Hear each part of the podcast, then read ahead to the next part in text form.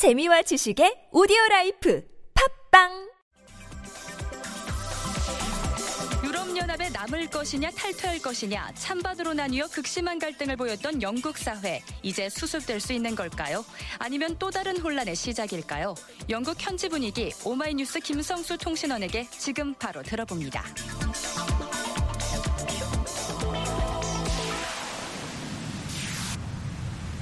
네, 김성수 통신원 바로 연결합니다. 여보세요? 예, 안녕하세요. 네 네, 안녕하세요.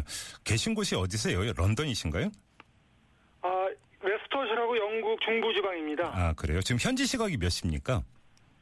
지금 아침 10시 20분 지나고 있습니다. 아, 그래요?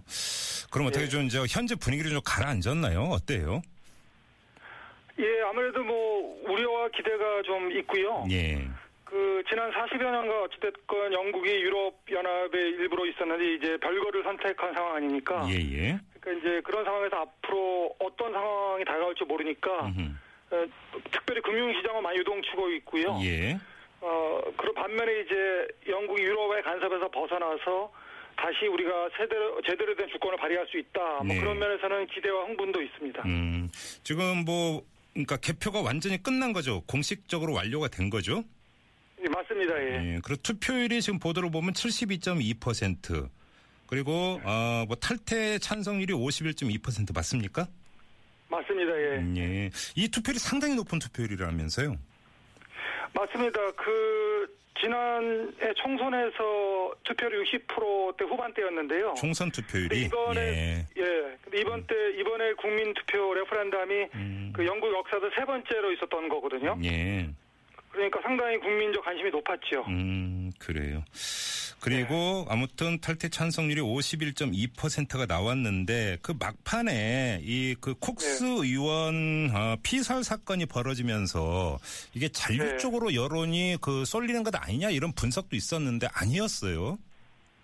아, 맞, 맞습니다. 음. 그 일시적으로 한 2, 3일간은 이제 콕스 의원 피살 사건 때문에요. 예. 그 잔류 쪽으로 여론이 돌아섰고요. 한 네. 5% 정도요. 네. 근데 2, 3일 지나서는 다시 원래대로 음흠. 그 탈퇴 쪽으로 다시 여론이 돌아갔습니다. 예. 근데 아무튼 탈퇴가 51.9%, 잔류가 48.1% 이렇게 됐던 것 아닙니까? 예. 자, 그런데 그럼 이게 후유증이 없을까요? 그러니까 물론 그 이 탈퇴가 이제 과반을 그러니까 넘기는 했습니다만 사실은 잔류 여론도 만만치가 않았던 것이기 때문에 이게 네. 깨끗이 정리가 될 것인가 좀 궁금한데요. 현지에서는 뭐라고들 합니까? 아, 그 선거 결과는 당연히 뭐 저기 승복을 하고요. 예, 예. 그 캐머런 총리도 뭐 그 탈퇴를 결정한 선택한 국민들의 의사를 존중한다. 음, 그러니까 그거에 대해서는 뭐 전혀 이견이 없고요. 네. 다만 이제 아까 말씀드린 대로 뭐 경제적 여파라 그럴까 음. 그런 거에 대해 우려하는 사람은 있죠. 그러나 네. 선거 결과에 대해서는 전혀 뭐 이의가 없습니다. 근데 왜 제가 이걸 여쭤봤냐면 지금 국민투표 결과가 이렇게 나왔다고 해서 바로 자동으로 지금 그 이후에서 탈퇴하는 게 아니지 않습니까? 그 이후에 맞습니다. 예. 한 2년 정도인가 뭐 탈퇴 협상도 벌이고 이래야 된다고 하던데 이 예. 과정에서 그러니까 48%의 잔류를 선택했던 국민들의 또 움직임 이런 것들이 있을 수도 있지 않느냐 이런 또 전망이 있기 때문에 여쭤보는 건데요. 어떻게 보세요? 아 그거는 이제 그 오늘 아침 데이빗 카메론 총리가 사- 총리로서 사임 의사를 밝혀 밝혔거든요. 예, 예. 밝히고 이제 10월 달까지 새로운 총리를 뽑는다는 이제 일정을 표- 제시했기 때문에요. 음. 예, 예. 그 협상 과정도 그 자기가 아니라 새로운 총리가 주선할 거다. 음. 라고 발표를 했기 때문에 예. 그 새로운 총리가 이제 앞으로 향후 2년간을 10월을 기준으로 해서 예. 하면은 그 잔류파 41, 48%보다는 음흠. 탈퇴파 52%에 맞추어서 예. 그 협상을 해나갈 것으로 봅니다. 아, 그래요? 그러면 다시 이 예. 그 협상 과정에서 영국 국내 여론이 다시 조정이 되면서 협상에서 뭐 다른 뭐가 어떤 창출될 수 있는 여지는 거의 없다. 이렇게 봐야 되는 겁니까? 그렇죠. 예. 그 아무래도 오히려 이쪽 영국 언론에서는요. 음. 예. 그 영국의 탈퇴로 인해서 유럽연합 회원국들의 탈퇴가 뒤따르지 않을까 도미노처럼 어, 그래요? 그런 전망도 예. 내놓고 있거든요. 어, 다른 회원국들이 예. 아, 그렇군요. 근데 지금 보도를 보니까 지금 말씀하신 대로 캐머런 총리는 그 사퇴 의사를 밝혔는데 예. 그 같은 당 의원인데 또 그 이후 탈퇴를 그 주장을 했던 의원들을 수십 명이 그냥 총리제 계속 유지해달라 이렇게 요청을 했다는 보도도 있던데 맞습니까? 예, 맞습니다. 그거 요청을 했고요. 네. 그리고 요청에도 불구하고 예. 어, 이 카메론 총리는 이제 뭐 세술은 새 부대에 넣어야 된다. 음. 그러니까 자기는 이미 여왕한테도 아침에 일찍 그 만나서 보고를 했고요. 예. 총리를 더 이상 하지 않겠다. 네. 그러니까 총리의 사임은 거의 확실한 것으로 보면 될 것 같습니다. 그럼 뭐 혹시 뭐 새 총리 뭐 물망에 오르는 사람이 벌써부터 나타나고 있습니까? 어떻습니까? 예, 벌써 뭐 지금 그 이번에 그 탈퇴를 이끌었던 전 런던 시장 예. 보리스 존슨도 떠오르고 있고요. 네. 그리고 현재 내무장관 테레사 메이 여자분인데요. 네. 뭐 그런 분들이 지금 그 말이 왔다 갔다 하고 있습니다. 아, 그래요.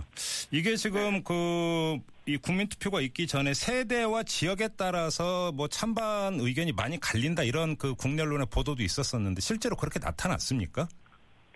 예, 나타났습니다. 이번에 재밌는 것은 그 잉글랜드와 웨일즈는 탈퇴 쪽이 많았고요. 예. 그리고 이제 스코틀랜드하고 북아일랜드는 잔류 쪽이 많았는데요. 아, 또 그렇게, 예, 예. 이제 음. 예, 근데 이제 재밌는 건 앞으로 스코, 스코틀랜드 입장에서는 이제 그 탈퇴보다는 잔류가 많았기 때문에 예. 그 영국에서 탈퇴해서 음. EU로 합류하겠다라는 그런 운동도 있거든요. 아하, 그러면 예. 앞으로 영국 국기라든가 지도가 바뀔 가능성도 많이 있죠. 예. 이게 좀 앞으로도 그 진행될 수 있는 어, 문제가 여러 가지가 지금 줄을 잇고 있는 거군요. 이렇게 본다면. 맞습니다. 음. 그리고 이제 세대별 통계는 그 절 일반적으로 청년 세대는 잔류 쪽을 선택했고요. 예. 중장년층은 탈퇴 정서가 강했는데요. 예. 근데 그거는 이제 왜냐하면 43년 전에 영국이 EU에 가입했으니까 그때 유럽 연합 공동체, 네. 시장 공동체. 네. 그 젊은 세대는 아무래도 뭐 태어나서부터 본게 EU니까 그거 외에는 다른 거를 비교하기 어려웠던 게 있던 것 같고요. 네. 그리고 중장년층은 아무래도 EU 가입하기 전에 예. 영국의 그런 그 주권, 독립성 아, 예, 예. 그런 것이 침해받고 있다라고 음, 느껴서 네. 그 탈퇴 쪽을 많이 지지한 것으로 이제 가디안지가 분석을 했습니다. 그래요. 여기에 난민 문제가 상당히 많이 영향을 미쳤다라고 하는 분석이 일반적인데 맞다고 봐야 되는 건가요? 예, 그러니까 크게 두 가지인데요. 난민하고 주권인데요. 네. 이제 일반화하기는 어렵지만 이제 보통 이렇게 일반화하기는 어렵죠. 일반화해서 얘기하면 네. 그 working class 서민들은 음. 그 이민자들 문제에 좀 민감한 편이었고요. 예. 그 그렇지 않고 좀 이렇게 그 좀 지식인들 할까 그런 사람은 이민자보다는 영국의 주권, 네. 그러니까 세금 문제라든가 사법 문제라든가 아하. 그 이민자 수를 정하는 것이 유럽에 의해 결정된다. 음. 그런 주권 문제를 더 민감하게 본 것 같습니다. 그렇군요. 알겠습니다. 자, 말씀 여기까지 듣죠. 고맙습니다. 예. 네, 지금까지 오마이뉴스의 김성수 영국 통신원이었고요. 자, 이 문제는 저희가 잠시 후 3부, 7시 6분에 시작되는 3부에서 이 세계 경제 이런 데 미치는 영향이 어떤 건지 이걸 좀 집중적으로 분석하는 시간을 다시 갖도록 하겠습니다. 그리고 아, 1부는 이렇게 마무리를 하고요. 아, 문자 참여 다시 한번 여러분께 고지 드리고 넘어가겠습니다.